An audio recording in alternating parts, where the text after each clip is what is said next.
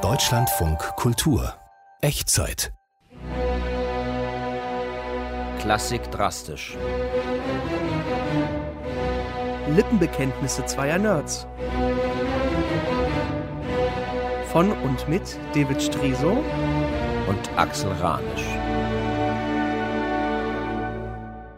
Es gibt äh, eine musikalische Gattung, die Ja. ist ein bisschen unheimlich. Ja? Sie, Ja. ist, äh, sie steht äh, nahe dem Tode Ja. und es, es, hat meistens etwas mit dem Komponisten zu tun, der, äh, der, der, der sie geschrieben hat, weil, weil man bei Mozart kann man es ganz deutlich sehen, weil es eigentlich meistens ihr eigenes Requiem ist. Jedenfalls verbindet der Hörer das automatisch Mozart durch ist Mozart. während des Requiems gestorben. Es ist eine in Auftragsarbeit ge gewesen und er, es, es war im Prinzip war es sein Requiem. Das ist ganz tragisch. Wir reden aber heute nicht über Mozart, sondern ich wollte dir das Verdi-Requiem mitbringen, weil es Die einfach großartig ist. Größte geistliche Oper aller Zeiten. Sagt man, genau. Ist so. Seine beste Oper, Ja. sagt man ironischerweise. Ja, und, man hat bestimmt ein bisschen recht. Es ist ein so groß angelegtes Werk. Ja. Aber wem hat es eigentlich ko- Er hat, gewidmet? es ist, ist eine etwas, etwas verworrene Geschichte. Er hat am Anfang eine, eine Messe für, für Rossini schreiben wollen und Ja. hat dazu zwölf der besten Komponisten des Landes, äh, also Italiens, zu sich gebeten und die haben da eine schöne Messe komponiert. Er selber war für den Schlusssatz verantwortlich. Diese Aufführung kam leider nie zustande, aber dieser Schlusssatz kam irgendwann wieder aus der Schublade und er nahm diesen Schlusssatz,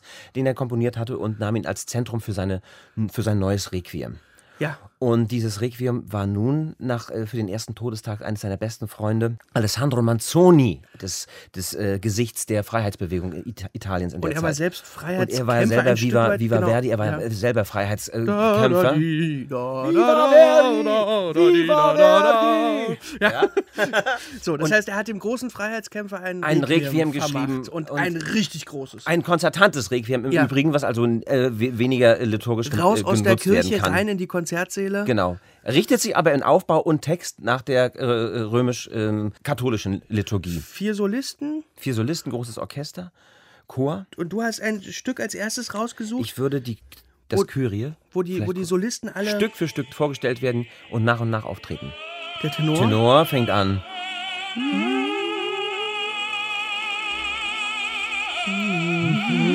Man merkt schon den großen Anspruch des Werkes. Der Bass Bass. übernimmt. Und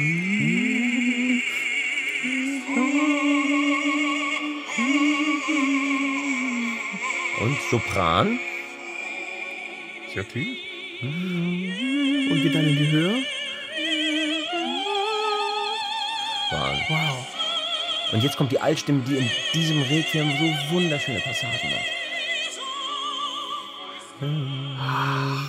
In diesem Fall Christa Ludwig als Mezzo. Und jetzt. Und das Da klingt doch jetzt schon wie auf. ein Es ist Opernfinale. Ein, genau, das, genau. das ist der Beginn auch- des. In der Weiterführung werden es, es werden laute Arien werden. Wahnsinn. Und du hast auch später das Gefühl, dass es sich aus Arien zusammensetzt. Ja. Sind, die, die Auftritte der Sänger sind, sind Arien.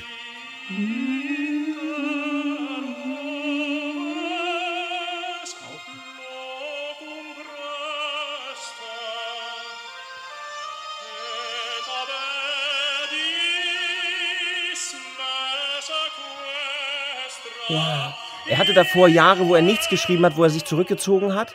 Er hatte Schaffenszeiten von, von sechs Jahren, wo er elf Opern geschrieben hat, einfach um finanzielle Mittel anzuhäufen, um sich zurückzuziehen auf sein Landgut. Und dann äh, wieder schaffensfreie Zeiten gehabt hat, Straßen gebaut hat, äh, äh, Schulen gebaut hat, äh, ein Altenheim, Ein was, Altenheim was für bekannt die, ist, ja. Casa Verdi Ja. in Mailand. Für, für alte äh, Mit Musiker diesem und Sänger. wunderschönen Film von Daniel Schmid, Il Bacio di Tosca. Und dann hat er wieder, und dann hat er wieder geschaffen. Dann hat er mit, mit über 70 Jahren von, seinem- von seinem Verleger einen Draht hinbekommen zu einem Librettisten. Boito. Äh, genau. Adigio Boito. Mit dem er dann seine letzten, mit dem er letzten die beiden beiden großen, großen Ostern, Falstaff und, und und Othello Othello, gesch geschrieben äh, geschrieben Und, hat. und wir befinden uns jetzt in der Zeit quasi, alle Opern sind geschrieben, bis auf die letzten Bis auf die zwei. letzten 1874. Und dann kommt dieses Monster Dies Irae, oder? Ich meine, das ist Dam.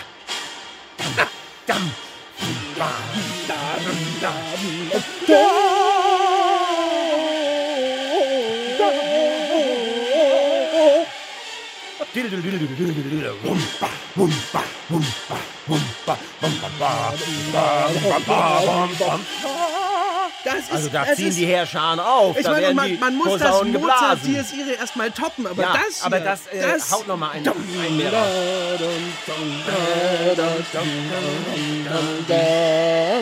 Boah! Hervorragend. Das ist in der Totenmesse quasi eine riesengroße Sequenz, wo geschildert wird, wie man also vor das jüngste Gericht tritt, wie man dann seine Sünden darlegt und wie man dann letztendlich wie einem vergeben wird äh, für das, was man getan hat und man zum Schaf wird, nicht wie wir alle doch nur Schafe sind. Genau, das ist äh, Lamm Gottes. Das kommt Ja. dann äh, äh, mit Chor und Alt und Sopran daher und zwei Flöten. Ich finde das so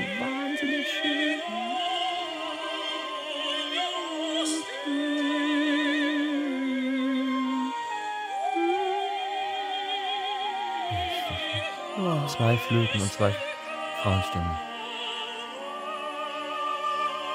Ich bin wahnsinnig begeistert von, von, von diesem Werk. Es endet, es endet in, einem, in einem Schlussakkord, den ich dir nicht vorenthalten will.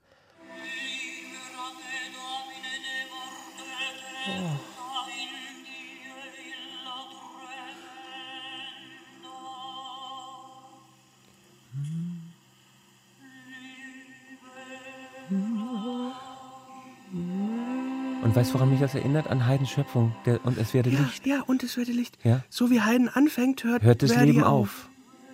Oh Gott.